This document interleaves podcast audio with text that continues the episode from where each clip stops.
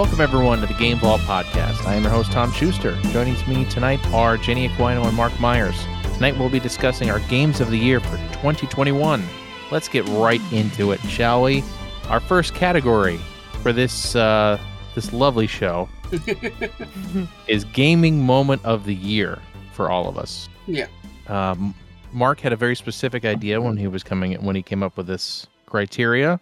So, Mark, why don't you lead us off? Yeah. So, um, like m- a couple categories in this, I will probably do more than you guys. So I have two, um, and Jen may have a similar one, or it might be from the same game. Um, oh, and we should say there's going to be spoilers in this podcast. So if you, S- If- this is game of the year territory, so be aware of any. Yeah. There's going to be spoilers talked about. if you, Mhm. if you hear the name of a game, which I will always say before spoiling, and you don't want to be spoiled, just uh, listen to this after you beat the game. Yeah. So that's the warning. I give everybody five seconds to go away if they don't want any of it. Go away. So, all right. So my first gaming moment is from Inscryption. It is the very end of the game. Sorry for spoiling it for you, Tom, but I don't know if you're actually going to play it. Who, who knows at this point? When you go through, and Jenny will know what exactly what I mean when I say this. At the end, when the game is being deleted, and you're going through the end, and you play that final card game with Leshy, that moment hit me a way that a card game should not really. The moment that he says when it starts deleting things and it deletes the scales, and he goes, "Ah, we don't need to keep score. Let's just keep playing." I was Mhm. like, "Oh shit!" Like That it started like affecting emotionally. Like it was, it was the one moment in that game where I like re- legitimately wanted to reach in and actually shake his hand. Yeah. Like it was the way they turned that character around in that game and then ending it like that is amazing. And yeah, yeah, we're going to be talking a lot about Inscryption, so I'm not going to stick long with this. But that moment, after going through the crazy wild ride that game is, was a moment I haven't had in a long time playing a game where there's an emotional moment that I was uh, not that I wasn't expecting to come you play some games, you expect emotional moments in games. I was not expecting it, and that was mine. So yeah, I don't know if that helps you guys pick your ones or um I mean, I had something specific in mind too. Yeah. Mine was loading up Halo Infinite and having the music play for the first time, and I feel like ten years. I mean, Halo Five was it seems like it was so long ago, but having the game load up this time just really felt like Halo One again. You know what I mean? It's like that Yeah. same feeling I had when the original Halo was released. Because this has been we've been waiting for this for so long and it just really it really hit me when the when the that the uh the monks started uh started their chants yeah, yeah, that especially for this game really felt like uh the continuation of three more than what four and five did. yeah i mean four and five are stuff is mentioned from them but it really it it really seems to cut out a lot of that crap that nobody cared about but uh it it definitely feels it feels a lot like halo 1 it feels a lot like halo 1 and 2 a lot more than 4 and 5 did Yeah. so it uh it definitely was a moment it gave it gave me the all the feels Hmm. as as the kids say jen how about you so I have I have two actual gaming moment of the year. I picked when Mark and I beat It Takes Two just because it came out of nowhere, kind of, and surprised us both. And we were waiting for weeks to burn this stupid book or just complete the game and see, you know, where it took us story wise. And we finished one section, and then all of a sudden we had a cutscene, and then it was ending, and we're like, oh, oh my god, this is the end. This is great. And it happened to be when they actually um, picked it as game of the year for 2021. So it was Yeah. the same exact night, probably while it was happening live. So Yeah. I thought that was pretty cool. Um, to wrap up that game, I think we had a lot of fun playing it. So it was it was a great moment of the year to complete something that we put so much time into together. Yeah, and um, as much fun as we had with it, game had its issues. You know, thinking Yes. back on it, but Sure. um, and not to spoil things later on, but as good as that game was, as much fun as we had playing it, that does not make my top ten. So you will you'll hear later on why that's not really that big of a deal. But Yep. um, yeah, the the game the game's great. Um, Mhm. it was. I think. I think it was more fun us on stream with chat more than Yeah. if we were playing not on stream. I don't know if we would have had as much fun. I don't know about you. That's, that's true. I feel like we maybe are we're a bit more resilient than we might have been in person. Yeah. It might have been a bit more frustrating than fun if we weren't on stream, just because stream kept us going. It Yeah. definitely feels like a streamer's game. Like it's built Yeah. for people that are going to stream it. Yeah, with the puzzles and everything, it, it helps to have an audience. Um, like, and we always asked for no backseating, but you know, when we got stuck, having people help us was good. So, um, but yeah, that was my actual gaming moment of the year. And then my really cheesy one I wanted to mention was just overall this past year watching my community grow and the Game Vault community grow so much over a year is just absolutely incredible to me and all the support that everyone has shown us especially for extra life it's just like i could cry thinking about it. So i'm sure we'll thank you guys again at the end of the stream but thank you for everyone that followed us supported us lurked in all our streams subbed to us gifted us subs and bits and all that. It's just it's incredible um the support that we've seen and i've seen on my channel as well. So you guys are part of my gaming moment of the year all you listeners as well. So thanks. Yeah, I can't I can't uh, express enough how much it means to us that we that we that we had such growth this year and with you know with how crappy the world is, it's nice to see people coming together and uh, yeah. and just just being nice to each other and and and helping out a, a great cause like the Children's Hospital of Philadelphia. So yeah Yeah, Tom, do you have a another one before I, I- go on to mine? I don't. So you can go ahead. Okay. So my second one is from um, more of a in-game like mechanic moment sort of thing. Um, it's from Death uh, Deathloop, and it was the moment when I was sitting there, like looking at the screen when you're between missions, and the light bulb went off in my head, and I instantly knew the route to win the to beat the game. And it was just like, oh shit, this goes here, that goes here, they'll be here, and then the four of them will be in this place, and I got to go. And it just that light bulb moment of those 12 hours of the time loop going through and getting those powers and you know repeating all those uh, times and then just having that light bulb moment of seeing the path to end the game and then um, eventually executing it on my second try um, through it uh, first try i got killed getting to the last person i had to kill Yeah. um, so um, I was so nervous um, through that last kill. Like after I killed the last visionary and was on my way to the end point of the game. Um, and I'm like, don't die, don't die, don't die, don't die. The entire time I was running. Um, that whole moment, because that all happened in one session. Like when I figured out how to do it and then executed it, and it was just one of those moments in a game where it all it all clicks, and it was the reason why it was uh, you know is near the top of my game of the year. Um, just for that moment alone. Yeah. Um, Must must have been nice to have that moment. yeah, I was gonna say so gratifying. I'm sure. Yeah, yeah. It was. It was like up until that point, I couldn't figure out the end, like how to get the last like half of them. Um, because the first three are pretty simple once you go through it a few times.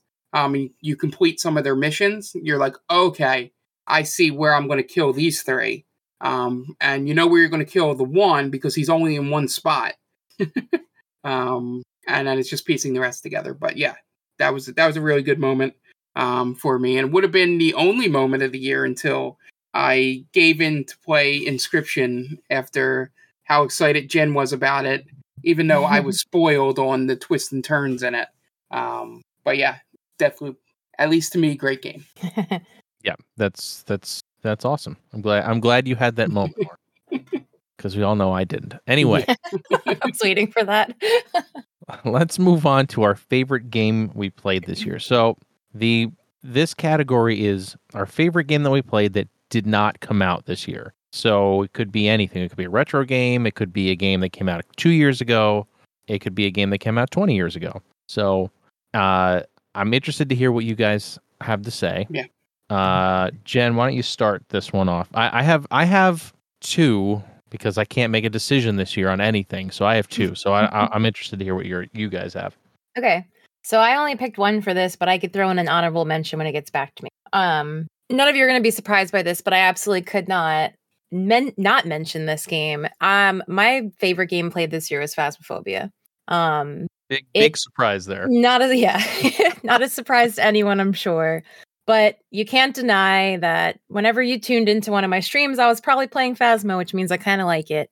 Um, it was the best game hands down that I played this year.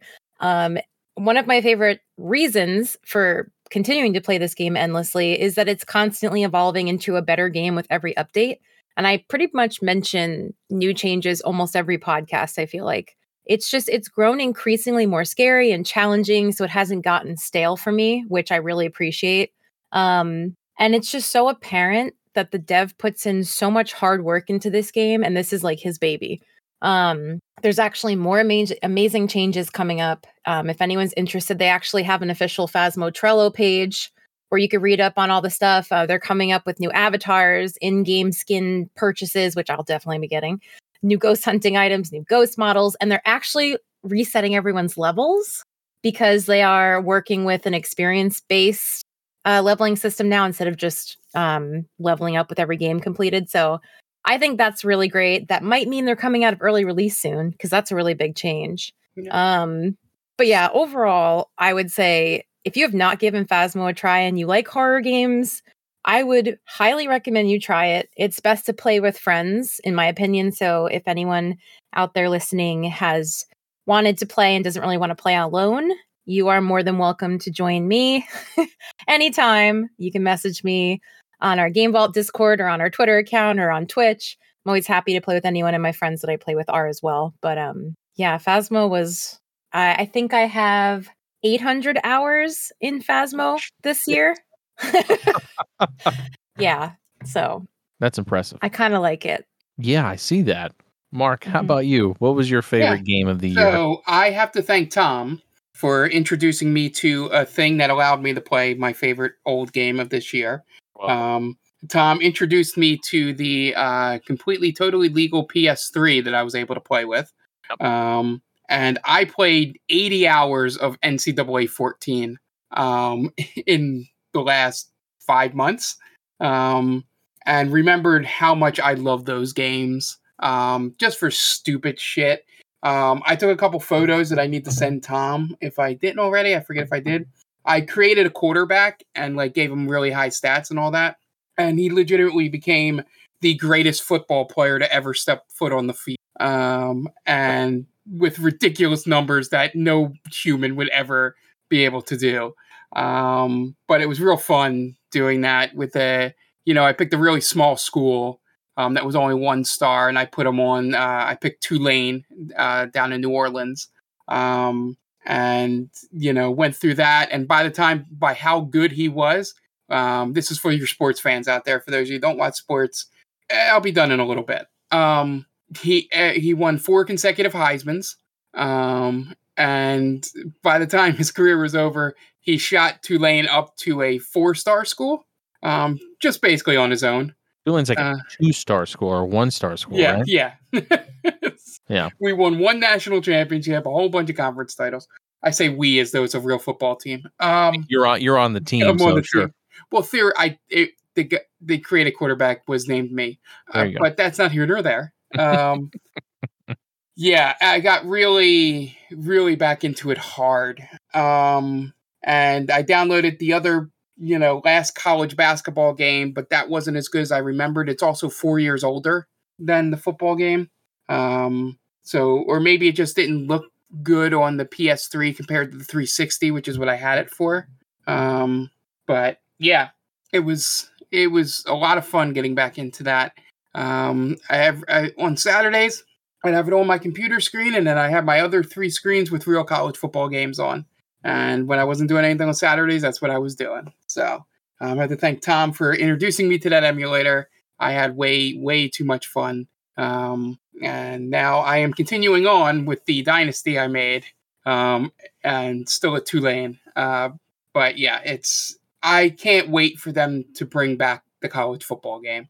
Just because playing through this game again for the sports fans out there, um, this was back in the BCS era, so only two teams get to the national championship, and just seeing how much more fun it would be if the playoff was involved. um, in there. Um, you know, but yeah. So that was my favorite old game of the year. Um, you know, I there's always a understood. I never have to mention it that the uh, was it Emertus or Ementus or whatever. Um, you know, uh, is is Link to the Past. Obviously, that game always top, but I have to give it to other games every so often. Yeah, I mean, we could give I could give it to Final Fantasy VII every year too, but we're not going to do that. Yeah. Uh, so yours? I have so I have two, but one's a retro game and one's not retro. So I guess it kind of works out. Um, I'm just gonna do go through both of them real quick. Uh, my the retro game, my game of the year was Chrono Trigger. I nice. wish I would have been into RPGs in the early 90s because my god, this game hits all of the all of the buttons that that I would have I would have enjoyed back then. And the the music is great. It looks great. You know, it's just it's just sad that I haven't I didn't play it until 2021 and I can't wait to get back into it. And hopefully I will get back into it sooner than later cuz I I got lots of stuff to play. Uh, and my other other choice was Spider-Man Miles Morales because uh, making Miles Morales the main character uh, definitely opened up that that game a lot. So you have a lot more stuff to do, and it also looked incredible on the PS5. It was the first P- first PS5 game that I I loaded up, and it was worth the wait for that too. So if you haven't played either of those, I highly recommend you go do that. Uh, you can't really go wrong with either one. Uh, if you if you like RPGs and you haven't played Chrono Trigger, my God, man or woman or they or them, you got to go do it. It's yeah. it. I think Mark could back me up here. There's there's really no reason to, to not play it. Yeah, I haven't I haven't played it all the way through, but I played a good chunk of it through um, when I first discovered uh, Final Fantasy uh, six. Um, because I was like, oh, if this is the other game I've always heard about, um, let me go play that. If this one became my favorite Final Fantasy, this game's got to be awesome as well. And then I played it through, and then you know, eventually newer games came out, and I never went back and finished it. So I'm excited to keep going with you. Um, but yeah, I, I understand agree. It those old SN, uh, you know, SNES or SNES or however you want to say it, um, RPGs, um, just don't age. You know, yeah, they're kind of timeless because especially since the this art styles come back. Yeah. Especially with games like Octopath Traveler and things like that. You uh, mean you mean HD 2D games? Yeah, I mean we we may also see it with Final Fantasy VI, but yeah. you really can't go wrong. I think playing going back and playing these games, and there are no. Chrono Trigger's available on everything at this point. Yeah, I would if you. We don't advocate this, but please either find the play it on if it's on Switch Online or anything, um, or download it um, off the internet and play it on an emulator because playing any of the other ports are all the phone version and it's not as good. Yeah. So if, if you're gonna if you're gonna play it emulated, I'd recommend and if you have the ability to, I'd recommend the DS port because that's yeah. like the definitive edition. Yeah. Don't um, get the ones that came out for like play like Steam or PlayStation, whatever. You know, yeah. You know, all those games are the PC phone ports and they're not as good. Don't play the PS1 port because that has cutscenes and really bad loading. The loading um, kills that game. Yeah. Yeah. For sure. So, you know, be check reviews and read around um, before you decide on a version to play. Yep. Yep. But again, if you haven't played it, highly recommend it. Jen? So, my honorable mention would go to a little game called Minecraft. Um, and it's a little embarrassing for me to admit this, but I have been so over the top obsessed with this game over the last month or two um, that it's easily one of the first things that I'll think of playing when I have a little bit of downtime and I'm not on stream, which doesn't happen often. Um, but I just I I played it on and off for I don't know, 10 years maybe or 8 years, however long it's been out for. And I always forget every time I boot it up after being gone for so long, I forget how obsessed I am with building things and creating things and terraforming and I don't know. I'm I'm a nut. I really am. but I'm uh having so much fun. I'm in my streamer friend Death comes and look Lizard their Minecraft server and I've I'm obsessed with building nether portals to see where they lead and random houses on top of weird shit like mountains um just floating in the sky. I just adopted a whole village of people so i'm teaching them how to be competent basically. Um Did you yeah, did you I- mention that you're raising chickens underground or something? i am raising chickens underground. Mayton tells me it's inhumane which it probably is but they have a glass ceiling to see the sun. Um i'm i'm getting into using so there's actual mechanics to the game and physics where you can build functioning kind of machines is a way to put it so there's this substance called redstone so if you it kind of is like a conductor for the energy of certain Redstone- parts that you're Redstone building makes everything everything work, yes, right? exactly. So I'm using redstone and other parts to build things. And right now I have the a um this actually has nothing to do with redstone. It's a hopper system built underneath my chicken coop. So as the chickens drop eggs, it gets sucked into this machine and down into a chest for me so I don't have to like walk around and pick up eggs before they disappear. Man, you're really into this, huh? Yes. I also made a functioning fireplace that turns on with the switch. Those were that's redstone and um uh dispensers and all kinds of stuff. Have, But have it's st- it's fun. have you started building a minecart track yet? Oh, yes. There's a Okay. mine cart, so I can't take full credit for this, but I helped build part of it. So when I established where I was going to live, my main area of residence, um, I helped continue the track past my house, and then it was mainly Death and a couple other people from the server who built most of it. But we have redstone for that, so it can propel you forward. It's like the only way besides nether portals. I'm really geeking out right now, and I'm sorry. It's the only way aside from nether portals to get to where you want to go quickly. Um, that and apparently you could put a boat on ice and it goes even faster. There's all these weird little glitches, not glitches, but like hacks, I guess, to the game, life hacks for Minecraft um, that I'm learning about. And that's another reason why I like it. There's just so much that you could do with the game. So you can literally play however you want. Um, so yeah, that's that's my close second for uh best game I've played this year. One of the, you know, most played out games that anyone's ever heard about at this point, but I still love it. What's the big one? Let's just go right into it. Oh, my big one was Phasmo. That Okay. I started out with the big All one. right. And this was my honorable mention. Okay. Yeah. I'm sorry. It's been a long week. Oh, it's today. okay. It's All good. right. Mark, did you have any anything else to add? Yeah, that was just the big one. Okay. I've been playing Mark, too you many forgot games. about you forgot about saying Phasmo. What happened? Uh, well, it's uh, it, this was favorite games, old games Yeah. that I played. Yeah, So- that's I, that's I know. Oh, Jen, you're right. I completely forgot. Dead by Daylight. I really like that was a really good game. I forgot to mention. that I played. Uh-huh. Bringing my ex into this, I see. Ooh. I need to make a TikTok video. I'll be right back. okay. All right. Let's move on to retro roulette game of the year. Now, I went back through and looked. I we played a shitload of games this year. Obviously, a lot of good games. well, yeah. Obviously, it's like 26, right? I would, I, I Yeah. think. So there was a lot of stuff, and there was something for everybody. And I, I couldn't decide on one. So I, again, I picked two. One, one is kind of a safe choice. One is a weird choice. So I feel okay in saying that. My safe choice was Final Fantasy IX, um, merely because it was it was all the things I said about Chrono Trigger and then a little bit more because it's Final Fantasy and I love Final Fantasy. Um, the story I think is a bit better in Final Fantasy IX, but don't don't at me. Um, but yeah, I, I the art style is incredible in that game. Uh, there's not really much else you can say about it. It's it's all the things you want in a Final Fantasy if you enjoy the medieval setting. If you don't enjoy the medieval setting, it might not be. But I, I think I still think it. I still hold hold by that that it's uh it's one of the best Final Fantasies. Uh, Mark, how about you?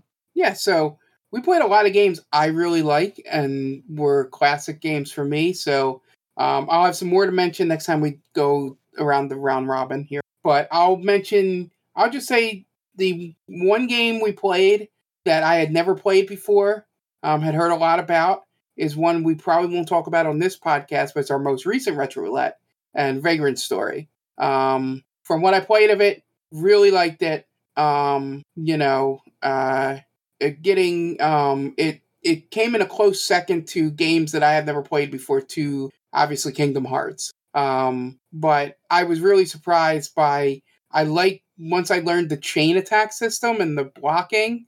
Um, I was like, all right, I would have dumped a ton of hours into this game when I was younger. Um, just learning and getting overpowered with this stuff. Um, so I'll mention that game first since it was one that uh, I had never played before. Okay. Jen, how about you? So I'll go with my honorable mention first. Um, my honorable mention was Final Fantasy IX. Hey, look at and that. And that. was almost going to be my retro roulette game of the year, but something topped it for me. So I figured I'd have to mention it. Um, but I, I really loved it. It just felt I played through a decent amount of Final Fantasy games, not beaten them, but I played through a good amount of different ones. And I feel like this one felt different. Um, it was very unique. Again, the the art style is wonderful.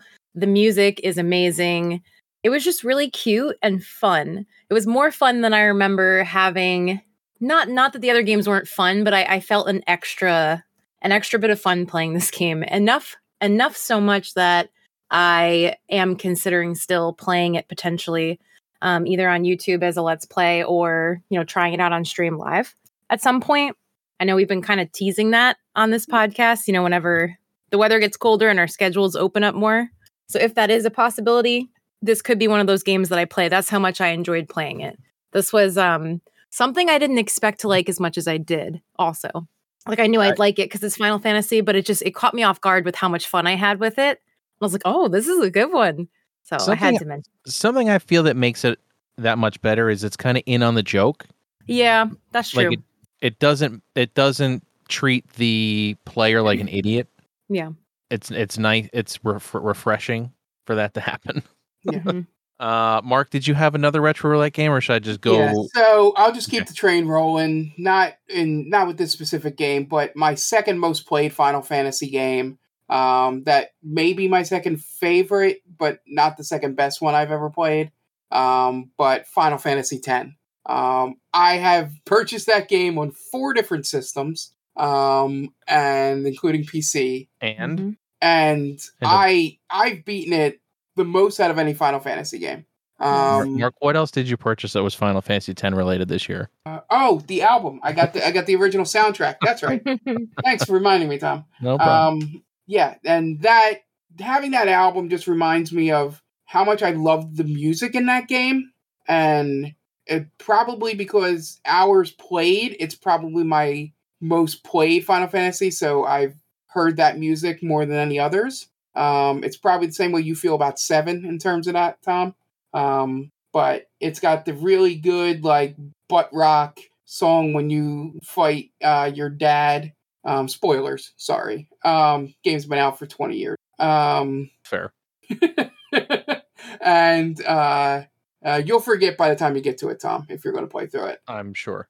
Uh, and it's it's just perfect. I I have a weird love for Blitzball, despite it being completely incomprehensible most of the time, um, and completely re- like get dependent on RNG too much. Um, I agree with that statement. Yeah, and because I played through an entire season on there because you can play seasons because that's the only way to get the fourth limit break for Wakka.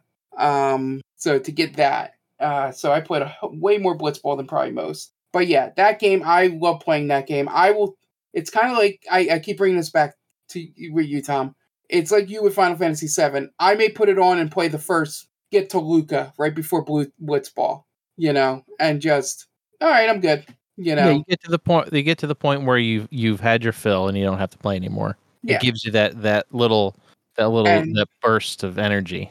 Yeah, and got to none of the frustrating parts that happened later on with the 20, 30 minute boss fights. Um, which watching speedrunners, it's funny seeing them beat one of the bosses like in one round by doing something like, oh, why were they so stupid to combine those two things to actually work on a boss? Um, and it's just fun. It's a Um, Final Fantasy game. There's always a cheese to a boss. always. That you would think they would have figured out. you would think, but hey, So, just for a 20 year old game, like I mentioned, I'm not going to mention the boss, but essentially, one of the bosses, I think this is in six as well. Um, one of the bosses, you can cast zombie on it, and then hit it with uh, full life or whatever the highest life recovery spell is, and Yeah. kill it in one hit. Wow. Yeah, I I, I want to say this happens in most Final Fantasies. There's a there's a boss in Final Fantasy VII where you throw an X potion on it and it kills it. Yeah. So there's and thi- it, this is like almost an end game boss. Jeez, So that's insane. yeah, I spent 45 minutes beating this boss the regular way. I watch a speedrunner and go, oh yeah, you just cast, you get zombie on one of your weapons, you hit it with a weapon, and the next guy throws this potion, you're done. I'm like, Uh, yeah, gotta love it. Gotta love Final Fantasy cheese. Anyway, so I, my second choice was the weird one, the one that I didn't expect to like as much as I did, and that was the Misadventures of Tron Bonne. So if you have no idea what that is, we did a a retro roulette on it way back in like the middle of the year, and I believe there's a YouTube video of me playing it. But it's basically a spin-off of the Mega Man Legends series you're playing as the one of the bad guys, which I always thought was an interesting take. And it's kind of like a puzzle game, mech game. It's it's got a whole bunch of weird things. It's like base building and all kinds of weird stuff thrown into it. And it's got this cutesy art style and funny voice acting and it uh it was way more involved than I thought it was going to be, but at the same time, kept me interested more than more than any other uh, retro like game. I feel like besides Mhm. besides the RPGs, that is. That was a very um, good game. Yeah, I I just enjoyed the hell out of it, and I can see why it's like three hundred dollars to try to buy buy a copy of it now. Um, but if again, if you want to play this, it's on PSN. So if you have PS3 or PSP or a Vita or any of those things, go download it on there. Jen, do you have your other retro roulette game? Yep. So the first one was an honorable mention. This one was my retro roulette game of the year, and uh, just ousted Final Fantasy IX. And that was Kingdom Hearts. Um, this game was is near and dear to my heart for nostalgia reasons, but also because it's absolutely epic in my opinion. Um, I gave it a five out of five when we reviewed it a few weeks ago. Um, everything about it is perfect. If you want to hear more reasons behind why I think it is, you can listen to that episode. But the story is amazing. The animation style the graphics i think look great for when it came out.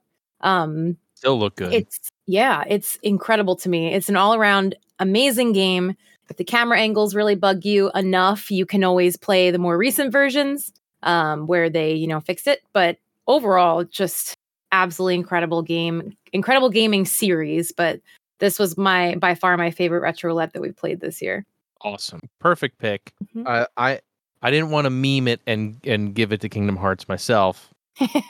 i took care of that for you Thank you. you're welcome But I think that's that's pretty good list of games of the year. The, they're all Yeah. excellent. they. If if there's a game on there that you haven't played yet, go pick it up. And if you have played it, let us know what you think. We always like hearing from you guys on Twitter. All right. Time for the big one. Time for game of the year. right. Now, Mark has about he's the only one who's actually played new games this year. Uh, I like it. think I think Jen and I have played like eight combined with Yeah. uh, between the two of us. Yeah, So- like actually log time in. That's probably accurate. Yeah. so Mark's gonna lead us off, Yeah. and then we'll do top threes. I guess yeah. I have to- I have a top three and an honorable mention, but yeah. we can J- Mark. You can you can ramble through Okay. your top twenty until you get to the top It, three. it is actually 20 because I forgot a game. Oh, to look damn. about it. oh my god! I was kidding. um so the i will say um 10 through 20 well i'll say 10 through 15 are not in any order the bottom 15 are are, are in order um not in order but like they are definitely bottom five games so let me start with an honorable mention because i didn't want to do a dlc um so uh intermission um would have been high on the list um for me but i played so many other new games i didn't need to use it as one of the games. Um, but it would have been high if if if I did include it. I really enjoyed I really enjoyed playing that game. Um, probably Final Fantasy VII remake is the one that uh, spoiler alert is the one that competes for Final Fantasy X for my second favorite Final Fantasy of all time. Um, and at times, you know, there's times where I I consider maybe making remake jump uh, six, um, which is saying a lot if you know me. Um, so intermission, great game. They did a really good job with Yuffie, and the end of that game is so heartbreaking. Um, and that is played perfectly. Um, and then you get the after credits Marvel like thing, which made me like stand up out of my chair um, when they did that. So that's my honorable mention. So in order um, from the bottom, uh, uh, bottom game is Biomutant. Didn't play enough of it, bounced off of it. That's the only reason it is below 12 minutes. Fuck that game. Um, uh, another game that I didn't play much of, and I didn't know really where to put it, um, even though I did enjoy it, is Poppy Playtime. Um, then Bloodshore, um, Humankind, which is a 4X like civilization type game. Um, Back for Blood. Um, then Age Empires 4, which I didn't play enough of to justify it being in the top. Um, and then uh, where I'll start getting slightly controversial, um, Halo Infinite, uh, because I didn't play the campaign, just multiplayer, and I didn't play enough of it. And um, I had to put it there because the one right above it is Vanguard, because I played a shitload of that multiplayer, played it a lot more. They're basically tied. Um, and I think that gets me to my top 10. Looking there. Um, there may be a game I forgot that I played, um, or a game that I didn't think came out in 2021. I was depending on I was depending on backloggery um, to like let me know 2021. Um, and also, I played most of the sports games that come out, but they don't count. Um, so top 10, um, and these are in order. Um, number 10 is Boyfriend Dungeon. Um, I like the uh, roguelike aspect of it um, and, and stuff like that. Uh, Forza 5 had a lot of fun playing that game and uh, destroying Tom's record for um, stunt like drifting thing, um, which he probably beat me by at this point. Um, Death's Door comes in at eight. Um, enjoyed it a lot, but there were better games I played. Um, Unpacking, Jen, I think you would really enjoy this game. Um, Mhm.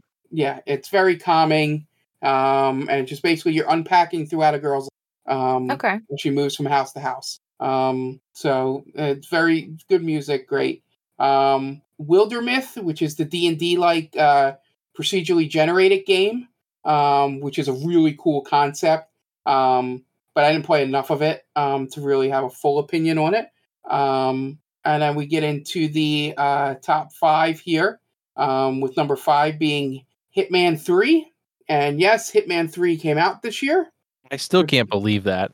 And uh, number four is uh, Life is Strange True Colors. Um, Okay. I really love that game. Uh, it's probably my f- it's I like it more than the original Life is Strange um, because it it improves on all of those um, uh, concepts and storytelling that that game did.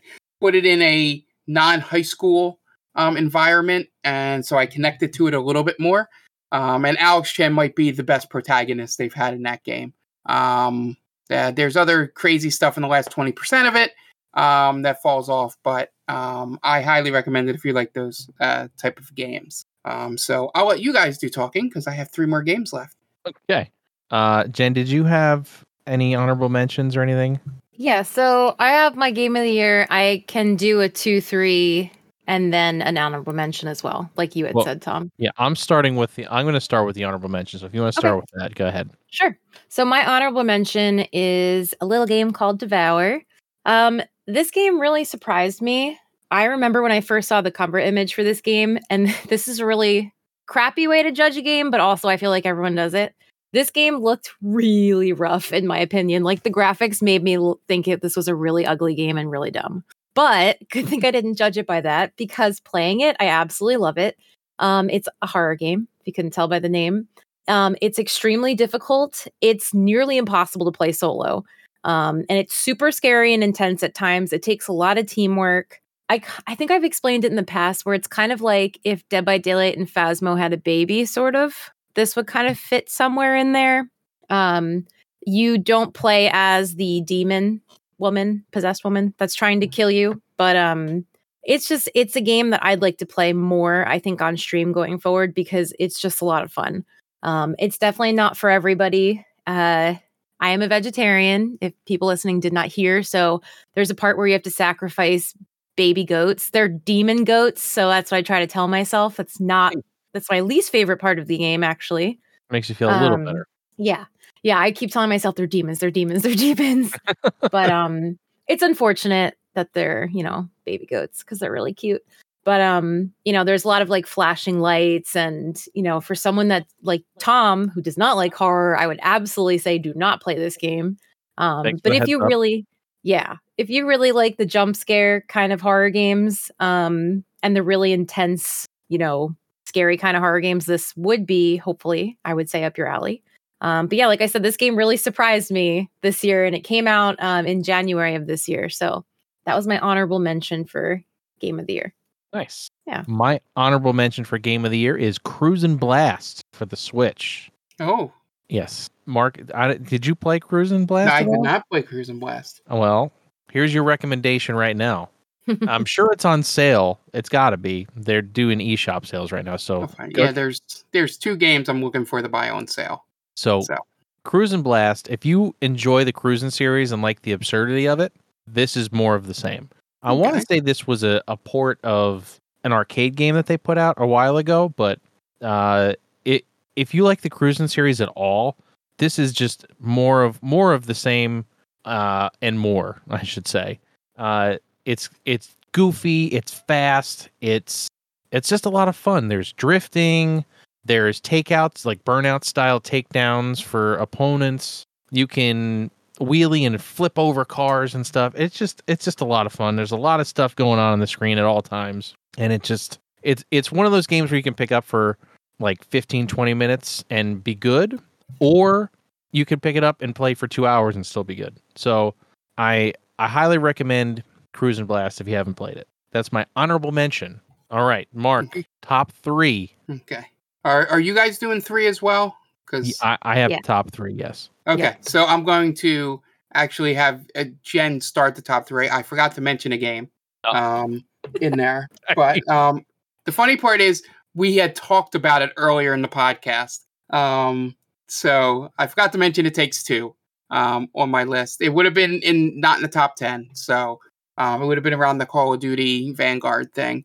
But I'll talk a little bit about it here. We'll say honorable mention, quote unquote, for me. Um, yeah, I really like the the co-op aspect of that game. Um, it's probably the best of that that I've played in a while. Like it didn't feel forced. It felt very much like um, a game that you could play with just about anyone. Um, not any skill level. You have to have some kind of skill because there's a lot of double hitting buttons and timing and all that.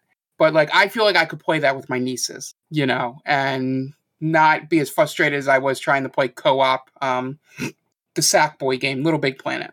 Um so yeah, that's that's my uh, I'll leave that one cuz I I knew people would mention it because I had said it earlier and then did not bringing up it on my list. Um but yeah, it takes two. I I recommend if you have someone to play it with um that you really like um playing co-op games with, it's worth picking up. Um, only one of you has to buy it because there's a friends pass um, that you can play it for free.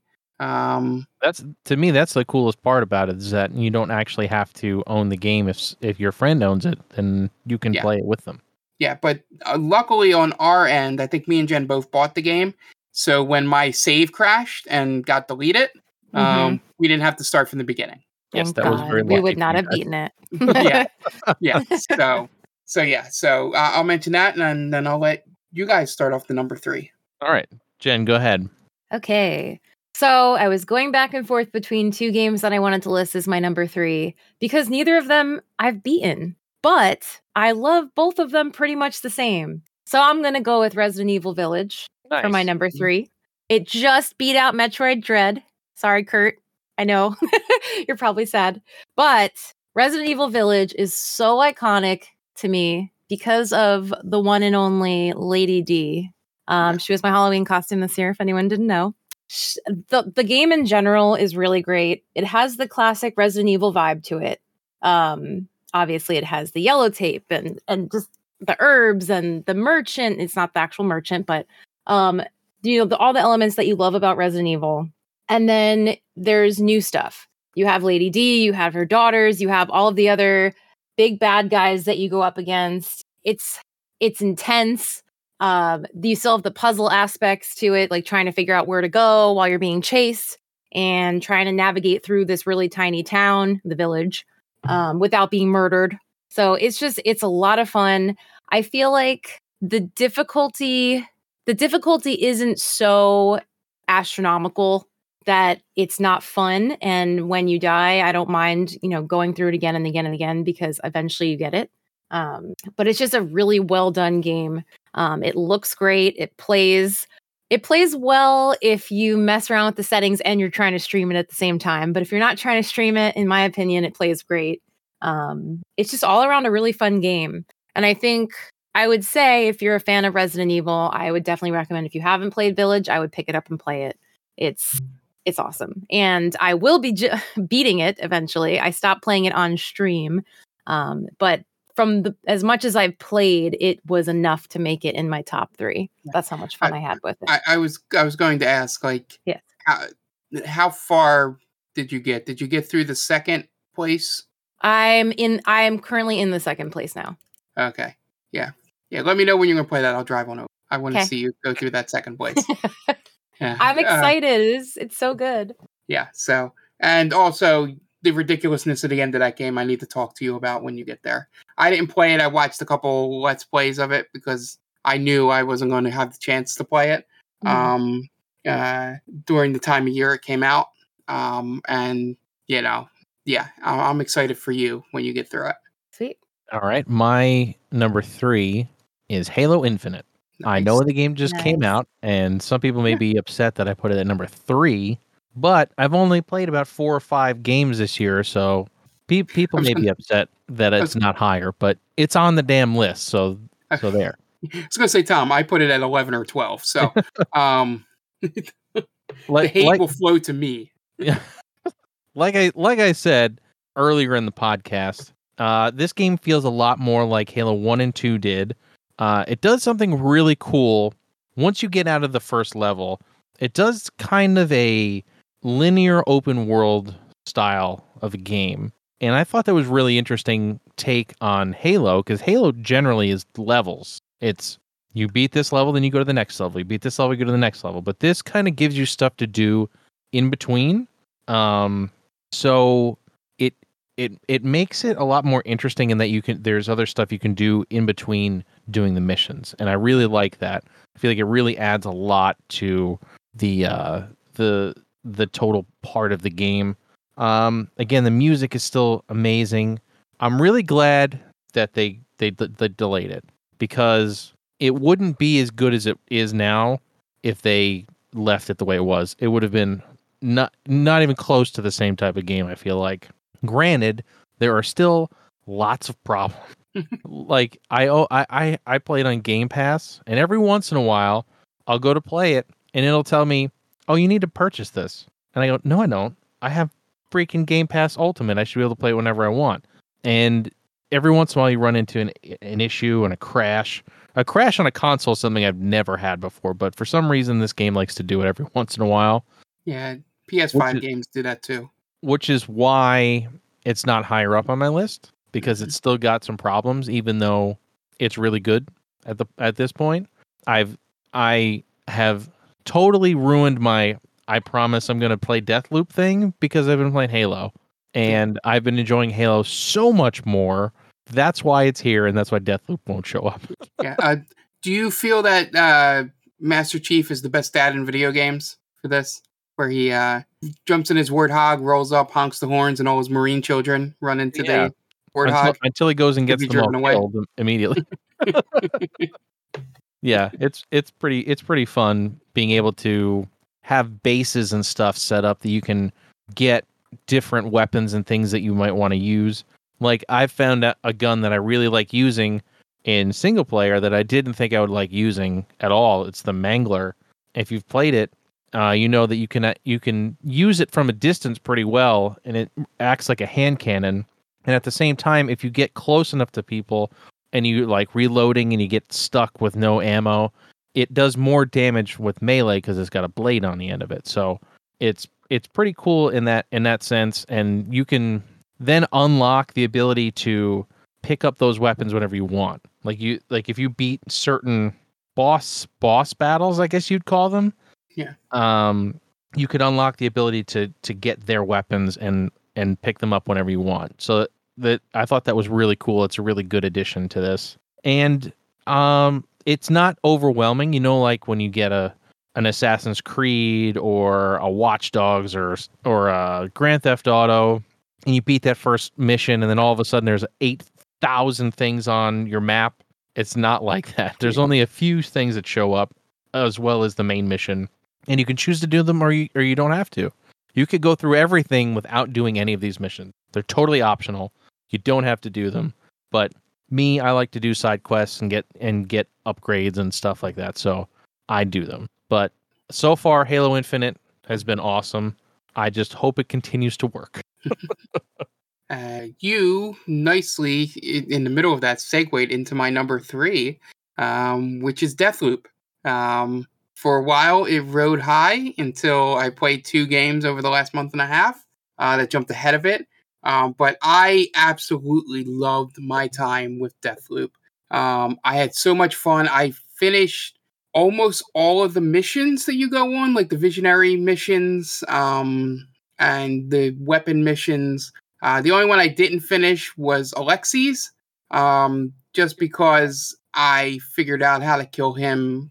I I would have had an easier time killing him if I actually followed through with it. Um, but I picked the hardest one of the ways to get him alone to try and figure out. Um, and then found out by watching uh, streamers and let's plays that there is an easier one.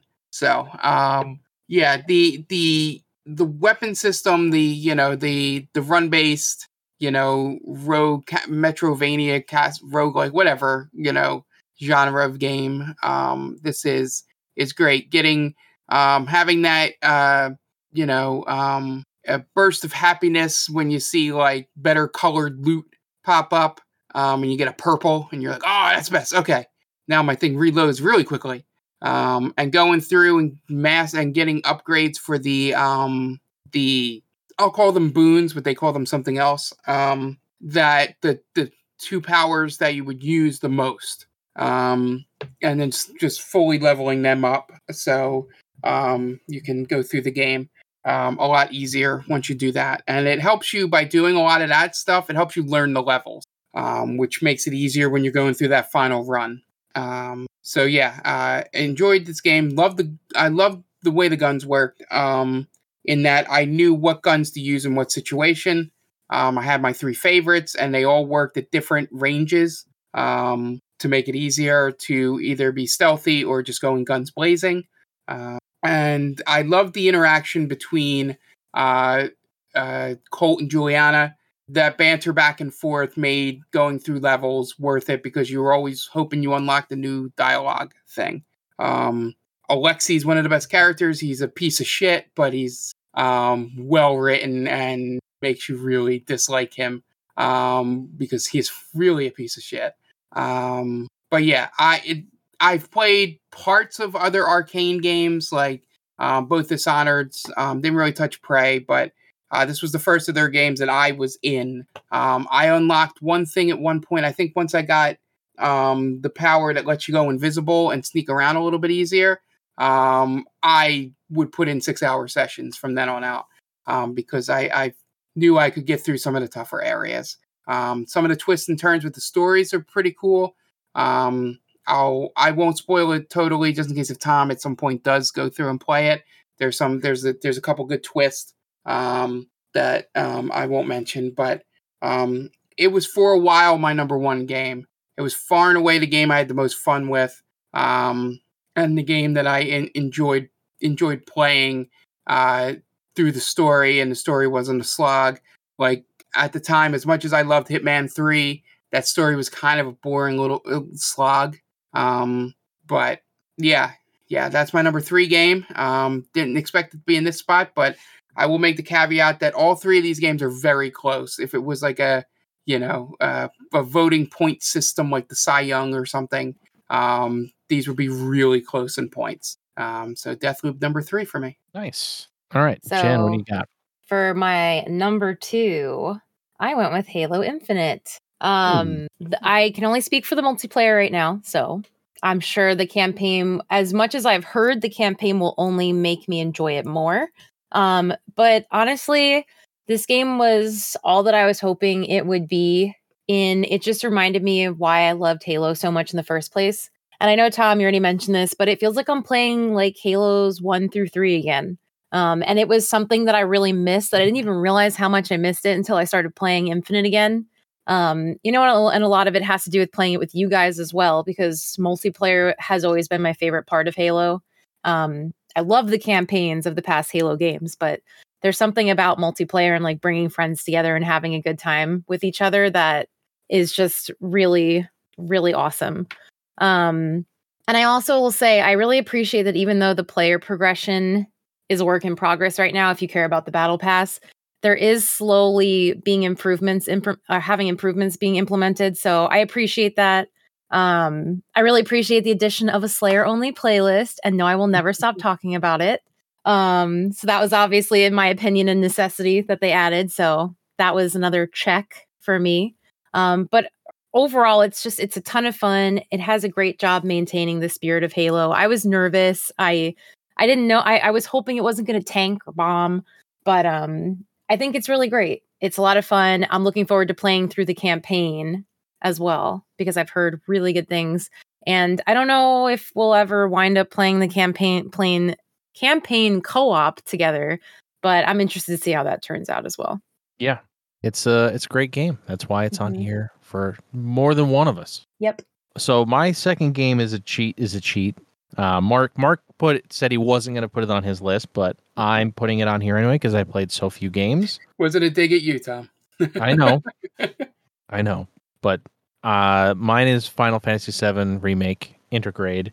Uh, it's really cool to see a new story in Final Fantasy VII. You you knew about Yuffie in the original game, but you didn't really get to see her backstory or see where she came from or what she was doing before you picked her up.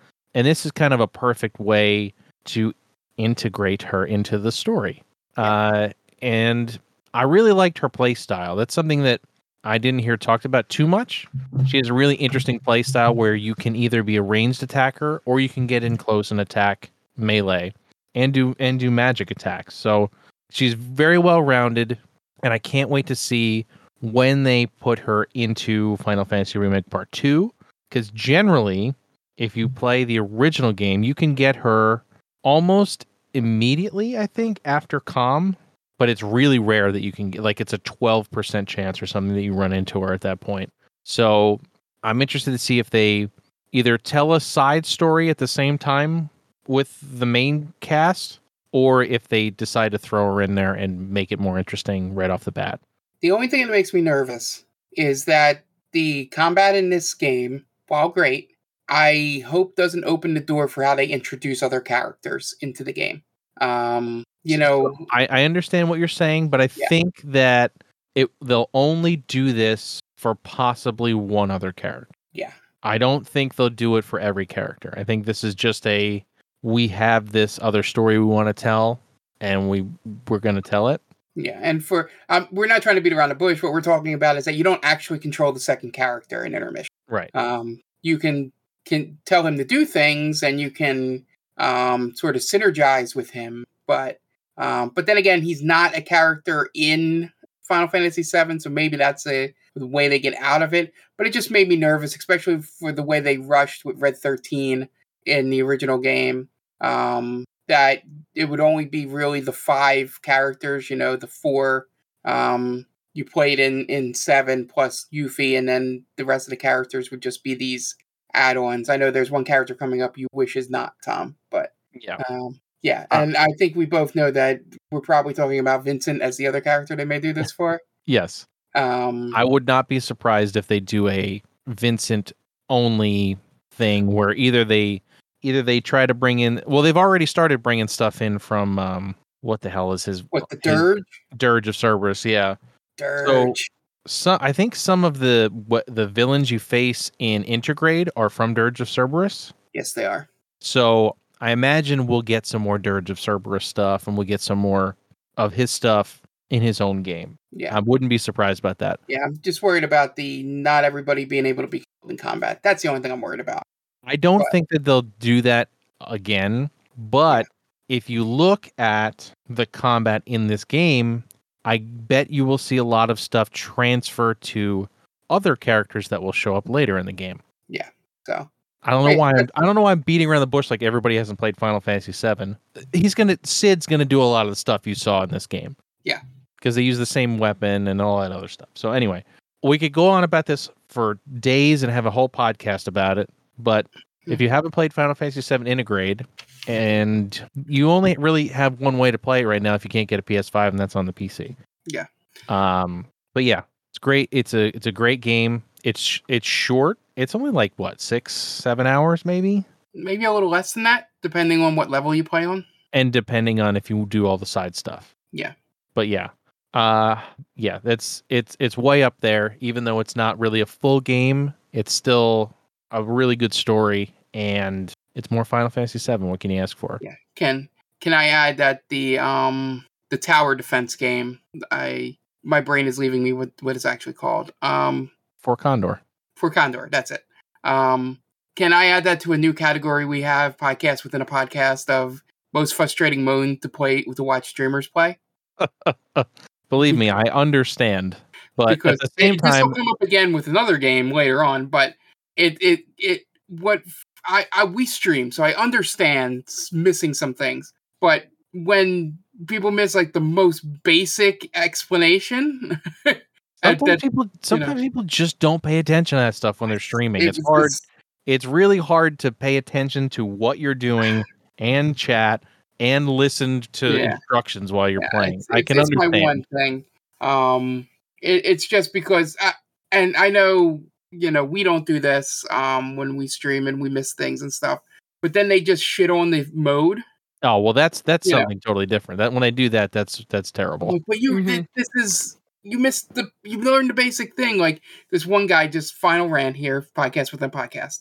Um, would didn't understand the concept of um, you know, uh, what beats what. Oh, Um, the rock paper scissors element of it. yeah, and Yeah. he would constantly put out the wrong thing and going, "Why are my things always getting killed?" yeah, just You can't Yeah. you can't fix that stuff, Mark. yeah. Unfortunately. But anyway, that's my that's my rant. Thank you for joining us for the podcast from the podcast. uh, okay. So, Mark, what's your number two here? So my number two, as much as I said uh, we're gonna do spoilers and all here, I really don't want to mention much of spoilers here, um, because I really want Jen to play this game. Um, it is the Forgotten City is my number two game of the year. Um, it is a Skyrim mod that they um, got funding for to make it better. Um, uh, you know, to not make it less look Skyrim-y, so that they, you know, um, they get sued um, for it. But um, it's a time loop game, um, and the way the way the game plays out and all different elements coming together, just a good time loop game, um, is great. And the ending um, it was was a it was an oh fuck moment. It would have been number three if we did you know moments, but I would have never mentioned it because I really want Jen to play the game. Um, and yeah, it's a lot of fun. The writing is amazing in it. Um, and it did one thing because um, the basic premise is you get into this thing where you go back to uh, an ancient Roman city and you they live under the golden rule and if one person commits a sin they all die. Um, so that's basic premise of the game. That's not spoiling or giving away anything. Maybe they'll entice you to want to play. Um, but they kept the writing so realistic in the sense that they kept I these people must really love Roman history because they left things in there and kept the the mindset of the Romans to be what they would know, not the knowledge that we have now looking back. Like there's a part where any mention of Christians and Jesus, they're mentioned as cultists wow. because Cool. that's what people would have thought of Right at the Back- time, that's what they back were in called. 67 AD or B Mhm. or CE or whatever we're calling it. Um, you know, so that's what they would have thought of it, and they they were like the cultists that burnt down Rome, and I'm like, yes, that's exactly what these people would think. Um, and the other things like they do a fun thing where um everybody speaks English in the game, and you mention, hey, you're speaking English, and they're like, you're speaking Latin and you know, sort of thing. And I'm like, oh, that's a pretty cool way of not all these people speak English. It's whatever this weird time loop thing is. You're actually speaking Latin. Wow. Um, so That's it's, re- it's yeah, it's really well done. All the characters are great. Um, there are some that are a little underwritten because I guess it's a three person team. Um, and so maybe they didn't, you know, uh, write them as deeply because they had like I think it's twelve or fifteen characters total that you meet. Um, because there's only like twenty something people in the village.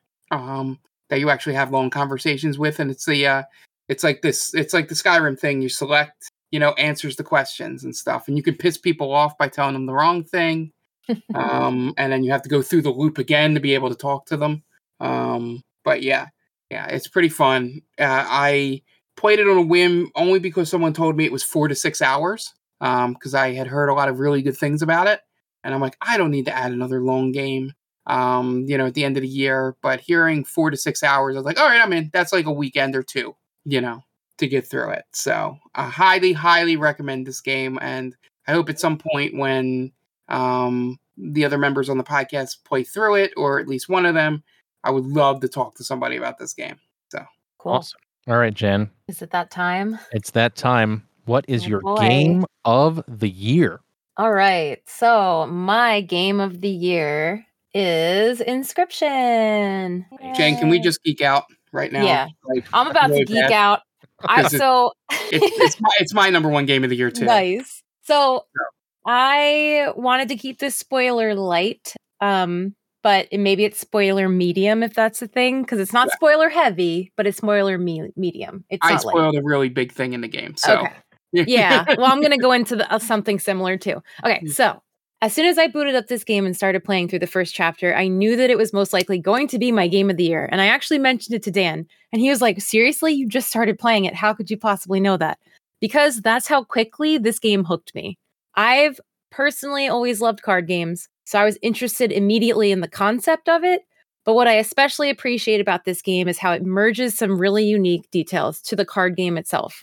Um, for example, in the first chapter, you're playing against Leshy, who, side note, is an actual is an actual creature of the forest from Slavic Slavic mythology, which is called a Leshy.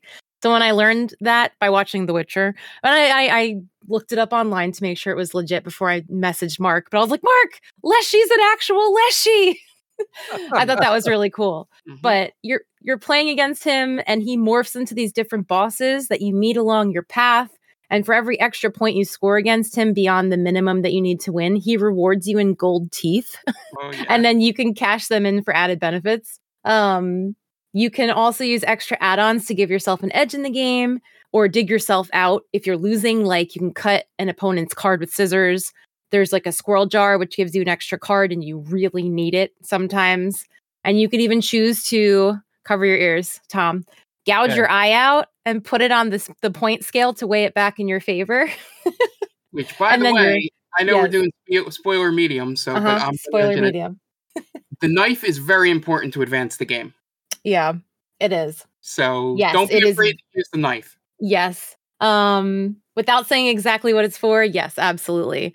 And it's also cool because after you gouge your eye out for the rest of that game until something else happens, your vision's all blurry and you can really only see out of one eye. So you only have like you don't really have the depth perception that you would have with two eyes, and your ears are ringing because you're in pain. Just the level of detail they put into that is great. Um, and then, of course, the card game itself is addicting as hell, especially in the first chapter. It's by far my favorite chapter. I think a lot of people would agree with that. Um, it's moving on. I mean, the horror aspect to it lessens. It's definitely not too scary for people who don't like horror. That's why I keep saying, Tom, if you ever get a chance to try it, I would definitely recommend it because it's not it's not that typical game that you'd find in a horror genre like Devour, Phasmo, Dead by Daylight. It's not gory, it's not super scary. It's just like eerie Mm. in a unique way where you're like, this is really interesting. Should I be creeped out right now? But like nothing ever happens, you know, like nothing jumps out at you. You just have this like eerie feeling. Um, there are also great mini games and puzzles throughout the chapters, which can give you bonuses or an edge, but are not necessary to win most of them. So you don't have to like worry if you got them all or like follow an online guide unless you want to. Um, but they're also not that super difficult to pick up on. No. Um, and then after the first chapter, spoiler medium, they introduce found footage, which is when I realized like oh shit, this game is more in depth. Like this, is, there's an actual story going on here. I did not expect it to have a story. Um, and going in, I had only watched gameplay for maybe a half hour tops, and it was just of the card game in the first chapter, so I didn't know what to expect. So I was very, very genuinely pleased to see levels of complexity built into the game. Um, and this is probably going to be spoiler heavy, but as Mark mentioned before, there are emotional moments in this game too, which really caught me off guard. The part that got me the most was I know, Mark, you mentioned a good one. The end of the game, it starts deleting itself, and the characters are aware of their deaths. Like they're they know that they're gonna die because the game is deleting itself. And the part that got me the most was in the last card game, you're playing against the wizard, who they kind of made it seem like he could be like, I guess one of the main, the main. He's not a good guy. No, but he was kind of. He kind of seems like he might have been the most powerful among all of them at one point. Yeah. But he's, you know, the whole time, you know, you're watching the game delete itself from around you, like your cards are disappearing and it's glitching and it's it's very cool. And he keeps saying, like, I don't want to die. Like, why did you do this?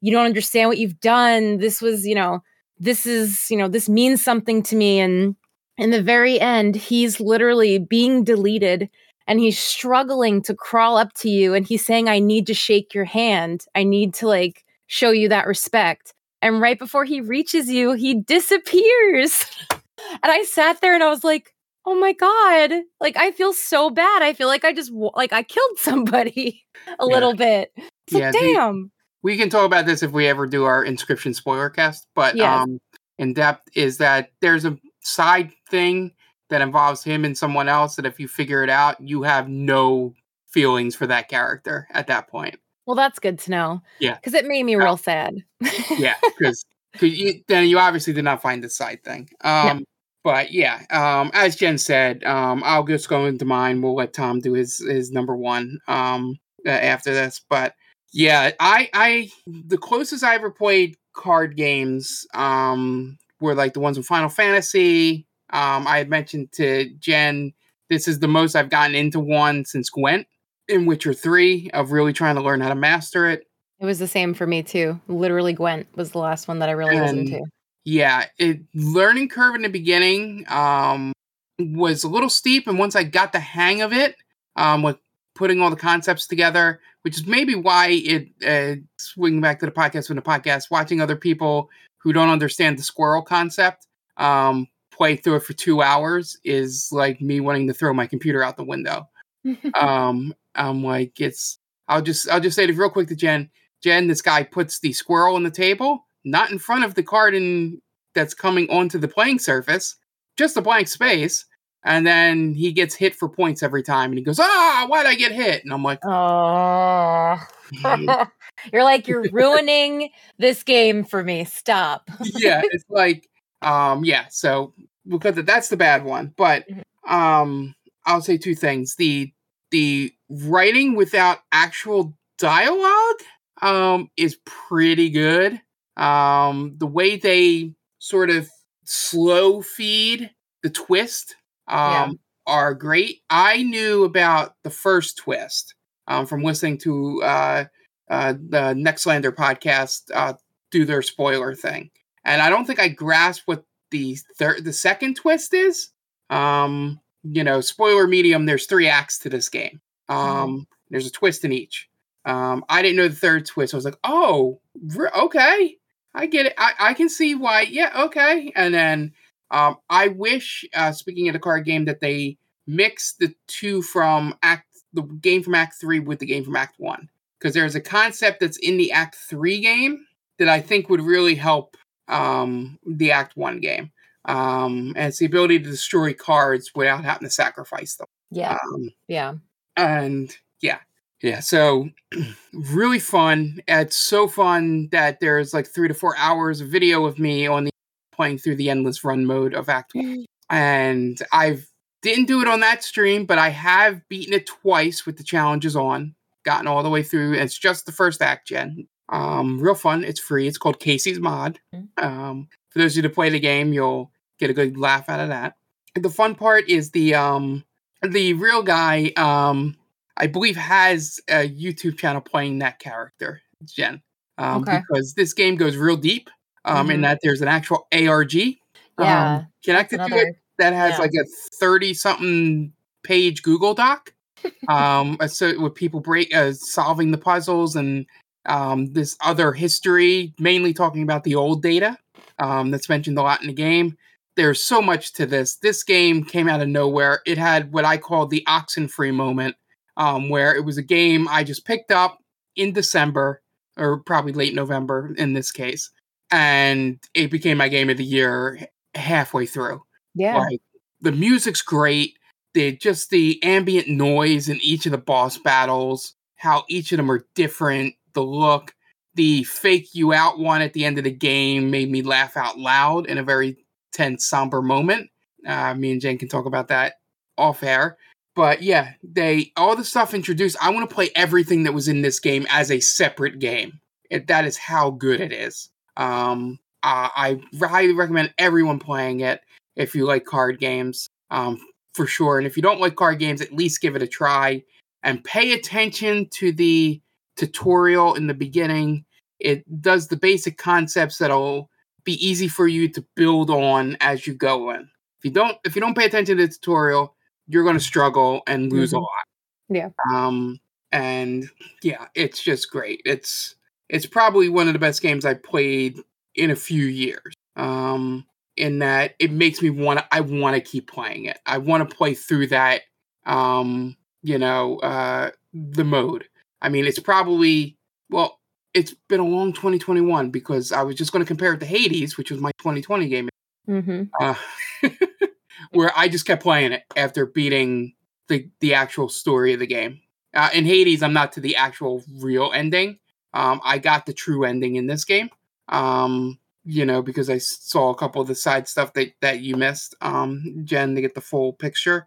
Mhm. Um, but yeah, it's I I know me and Jen could probably do a whole nother podcast another time about this and still go for our normal hour and a half. Um, there's Yeah. so much to pick apart in this game, and Tom, you will absolutely love the second act.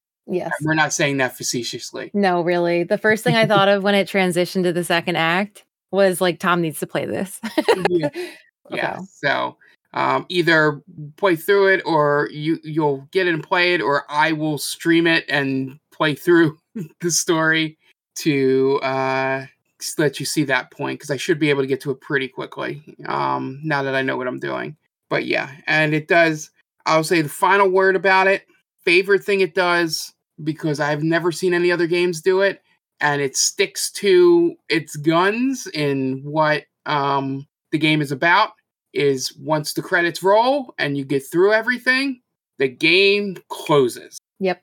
and you go to desktop. Let's say it closes to desktop. It's super immersive like that. Yes. Yeah. There's other elements during the game where you're like, a small shred of you is like, what if this is really happening? Because it, yeah, it's super immersive. It's that would be spoiler heavy again. It's a good Yeah, and avoid going back into that, but all this praising and stuff we're doing for this game are is probably old hat to people that played Pony Island. Yeah, you know, this guy's first game because he does a lot of the same, you know, immersive weird shit in that game too. Jen, you might want to look for that if that's on sale. sure. Um, but yeah, it's it's real good. I'm gonna remember his name after the podcast, but yeah, just look up, you know, the creator of this game, and I'm gonna probably play his next game. You know, just because of this. I saw Pony Island played, then never played it, then played through this. I'm like, all right, this is this is someone I'm gonna follow and play. You know, their games. Mhm. So um, yeah, sorry to take up a good bit of that time there, Tom. Um, Not a but me and Jen, re- me and Jen have been holding in talking about this We for have, yes. weeks. So Not a sorry problem. to blurt it all out. That's what this podcast is for, Mark, for all the blurting. All right. So, my game of the year should come as no surprise to anyone. It's Forza Horizon 5. Yeah. I, it's it's just it's just one of those games where there's always something to do and I can get lost for hours playing it. Generally these days I will play a game for an hour and then turn it off. Like I can't do like I can't do the oh, I'm going to sit here and play for 6 hours thing anymore. I just can't I don't I think I think I I'm I've gained ADD in my old age cuz I'll play for like an hour, but like, all right, I need to go do something else. I need to get something else done. But for, with for whatever reason, in Forza Horizon Five, and pretty much every Forza Horizon before this, but especially this one, I can just sit there and just drive around and find something to do because there's always something else to do. It doesn't have to be a race. It doesn't have to be like the story missions. It can be anything. And there's, you know, there's there's always like weekly events and daily events and seasonal events. They have different seasons in the game. You can do different stuff during the seasons. And it's it's super easy to pick up and play. There's no learning curve. You can set it to as easy or as hard as you want. There and you the only thing that can happen if you set it harder for yourself, you get more credits. But if you don't want to and you don't care, you set it to easy as easy as you want. It's the it's it makes it so nice to play. Uh, and the visuals are beautiful, and it's on Game Pass, and it's and it's available. Uh, if you want to buy it and you and you buy it digitally, it, you can play it anywhere, which is amazing. Play it on PC. You can play it on your phone. You can pl- you can play it on anything, and it's just eh, I I feel like Xbox is going to take over the world with this stuff, and it makes me so happy that it's available. Especially if, if you have Game Pass right now, it's the best time to have it. Just just I two of the games in my top three are Game Pass day one, and you don't have to worry about it. You can purchase it later if you want, used from GameStop, and have a disc if you really want to. But if you're paying for Game Pass, I mean, you you could you could get it for a dollar right now if you don't have it, and play both of these games for a month and never get Game Pass again. It's hmm. it's a, it's really amazing, and I can't talk enough about Forza. Again, you can customize everything. You can customize the paint. You can customize vinyls and wraps for the cars. Jen, you would get absolutely lost in this game. I keep saying that you need to play it. I know. I really do need to. I think I don't think I downloaded it from Game Pass yet. I really just need to do it. Yeah. I mean, like you think you'd get lost in Minecraft? Like if you you if you want to like design, you can do all kinds of wraps and imports and stuff. Like like you can import files and stuff and turn them into vinyl wraps for cars. And I feel like you would just go to town on the car mm-hmm. customization. Probably again, yep. like people. That's just all they do in the game, and that's cool. And there's online multiplayer. There's I've I personally have never touched that, but you can. It, that I feel like most of the people who play Forza Horizon play the online multiplayer, but I don't. There's way too much other stuff to do that. That's the last thing I'm thinking about. and lastly, they have different radio stations, which is pretty cool. It's kind of a thing from like GTA mm-hmm. uh, back in the day where you can flip through radio stations, and it actually has a DJ who talks about the stuff that's happening on the island or wherever you are, and it it says like, oh, this thing's happening. You should go check that out, or this thing's happening, and oh, our our they call you superstar. Our superstar has done just done this, this, and this. It's really cool and really immersive. And I I don't know the the only thing that can make it better for me is when I finally buy a uh, a wheel and pedal set, and then I can play first person. Oh, that would be great. Yeah. That's that's the next thing eventually. that will be my next big purchase for my computer. If you know, if graphics cards never come back in stop stock. So mm, yeah. um, that's another podcast. But yeah, so Forza Horizon Five is my game of the year. But it sounds like the game of the year for our podcast is Inscryption. So I think they both get the seal of approval. But overall, our game of the year is Inscryption and uh, hopefully I'll get to play it a little more, a little in 2022 as we uh, as I beat all of these other games and get get a little bit of the backlog cleared out. Mm-hmm. Hell yeah! But yeah, uh, that's gonna do it for this. We're not gonna do retro roulette this week. We had way too much stuff going on. We are gonna spin the wheel though, so we're gonna have two retro roulettes next week. Double the pleasure, double the fun. so let's spin the wheel.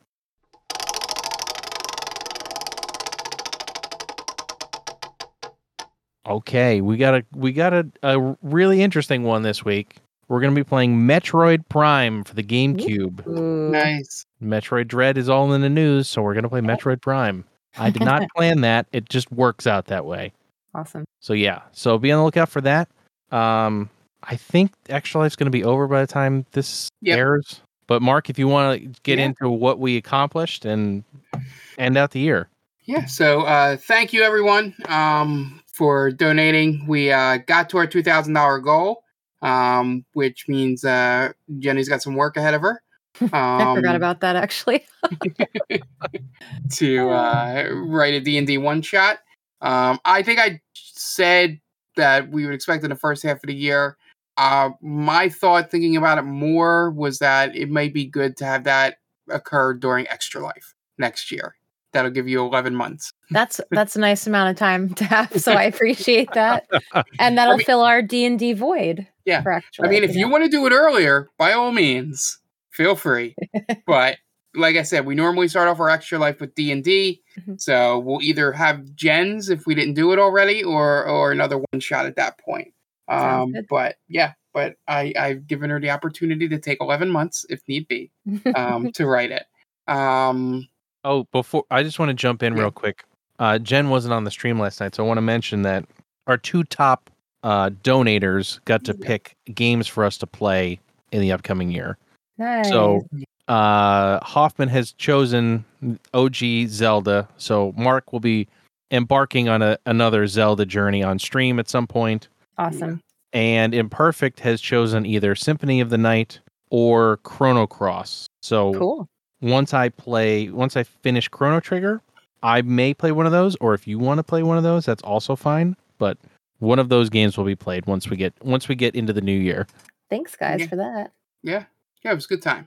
Um, yeah, so uh, yeah, so uh, Stranger Jamie's last episode will be out by the time this um, uh, airs. Uh, thank you everyone that listened. Uh, it was a fun time doing it. We're still going to do D and D, um, but just not record it. Um, I feel like our first session, not recording it, um, was a little bit weight off uh, most of our shoulders. I would think, um, Mhm. not in a bad way, but just um, you know, we didn't have to worry about act breaks and recording equipment failing and just all that back end production stuff for the first time in four years, and actually played D and D. Yeah. Um, so, um, uh, like I said, we'll probably if we do anything, it'll be one shots in the future that we'll put on podcast or or air live on Twitch. Um, but yeah, so thank you again um, for all the support.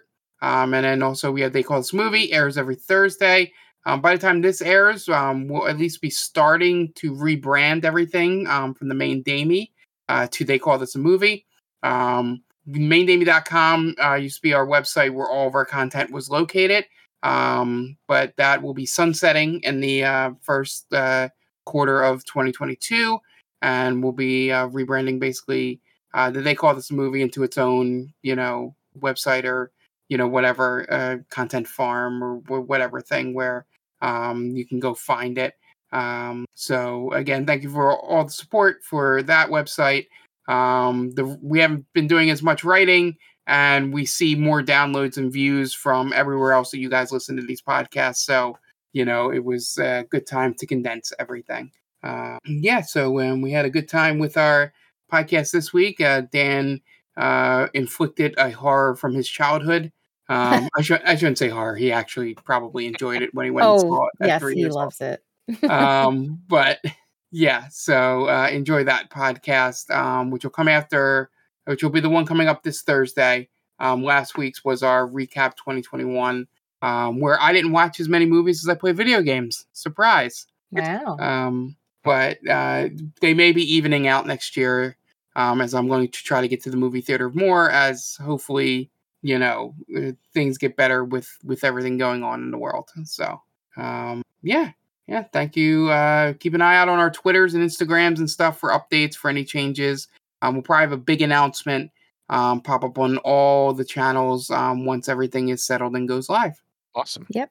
Jen, why don't you tell us about our streaming schedule and your streaming schedule? Sure. So on Game Vault Pod, you can find us on Twitch. Uh, we currently stream three days a week. Mondays are Tom's days. So either it's our retro roulette game that we talk about on our podcast, where he plays through and gives his initial thoughts with Mark, um, or it is usually a Japanese RPG. Uh, currently, again, that is on hold because he is playing through RE2 Remake. I believe you are wrapping it up soon, right, Tom. Hopefully, or I'm Yeah. thinking three It's- to four, three to four more streams. Yeah, it's feeling like he's getting closer to the end. Um, but that's been a lot of fun. So if you have not watched one of those streams yet, I highly recommend you stop in and uh, give moral support at the very least. Uh, then Wednesdays is our co-op night. We usually jump on uh, Infinite right now, but it's been other co-op games in the past. Usually they're of the first-person shooter genre, so that's a lot of fun. Um, and then Thursdays was co-op night with Mark and myself. I believe in the new year we may be announcing a new co-op game potentially, but we'll give you guys the details when we know exactly what we're going to be playing next. So right now it's kind of just a grab bag day for us. Um, and as I mentioned before, even though we do currently only stream three days a week, depending on our schedules going into the winter and potentially quarantining ourselves again, depending on how this whole thing goes down, we may be able to add some more streams to our current schedule. So we will let you guys know if that is the case. Um, and then for myself, I am on Twitch as well, streaming under Roxii Foxii. That's R O X I I F O X I I. Um, I am a horror variety streamer. So if you like Phasmo, Dead by Daylight, Devour, Ghost Hunters Corp, all those kinds of games and a couple other random things thrown in there, I would appreciate you stopping by and saying hi. Um, and I stream Tuesdays, Saturdays, and Sundays, 9 30 p.m. Eastern time for all those three days. So I'm pretty much streaming almost every day of the week, kind of. So somewhere you can find me between those two Yep. pod, uh, streams. Awesome. So uh, it's been an awesome year. I got to thank everybody for the support that they've given us, whether they listen to this show or watch us on Twitch Mhm. and donate and sub and everything else, and watch us on YouTube too. I mean, we got that, that channel's starting to grow a bit, not as much as I'd like, but it's growing. Um, and hopefully, we will get more scripted content next year. That's a that's a big goal for me. Yeah, And that's a um, good goal to have for us in general. I I, th- I think now that I, I've you know made an investment in uh, in making it look better, I have a feeling that we'll get some more of that content out to you guys as soon as possible. And uh, it's it's been a, a hell of a ride, and I hope everybody is having a uh, a good end of year. And before we get out of here, I want to mention that we're an affiliate of Stone Age Gamer. If you have a need for any retro console accessories, whether it be controllers or cables or power supplies, head on over there via the link in the description of this podcast. And every time you use that to purchase something, you, we will get a kickback, and it helps us make this podcast and our streams better for you guys. So, again, thank you to everyone for the support this year. It has been motivating, and uh, I hope you are doing well, staying safe. And for Mark and Jenny, I'm Tom, and we will catch you next year.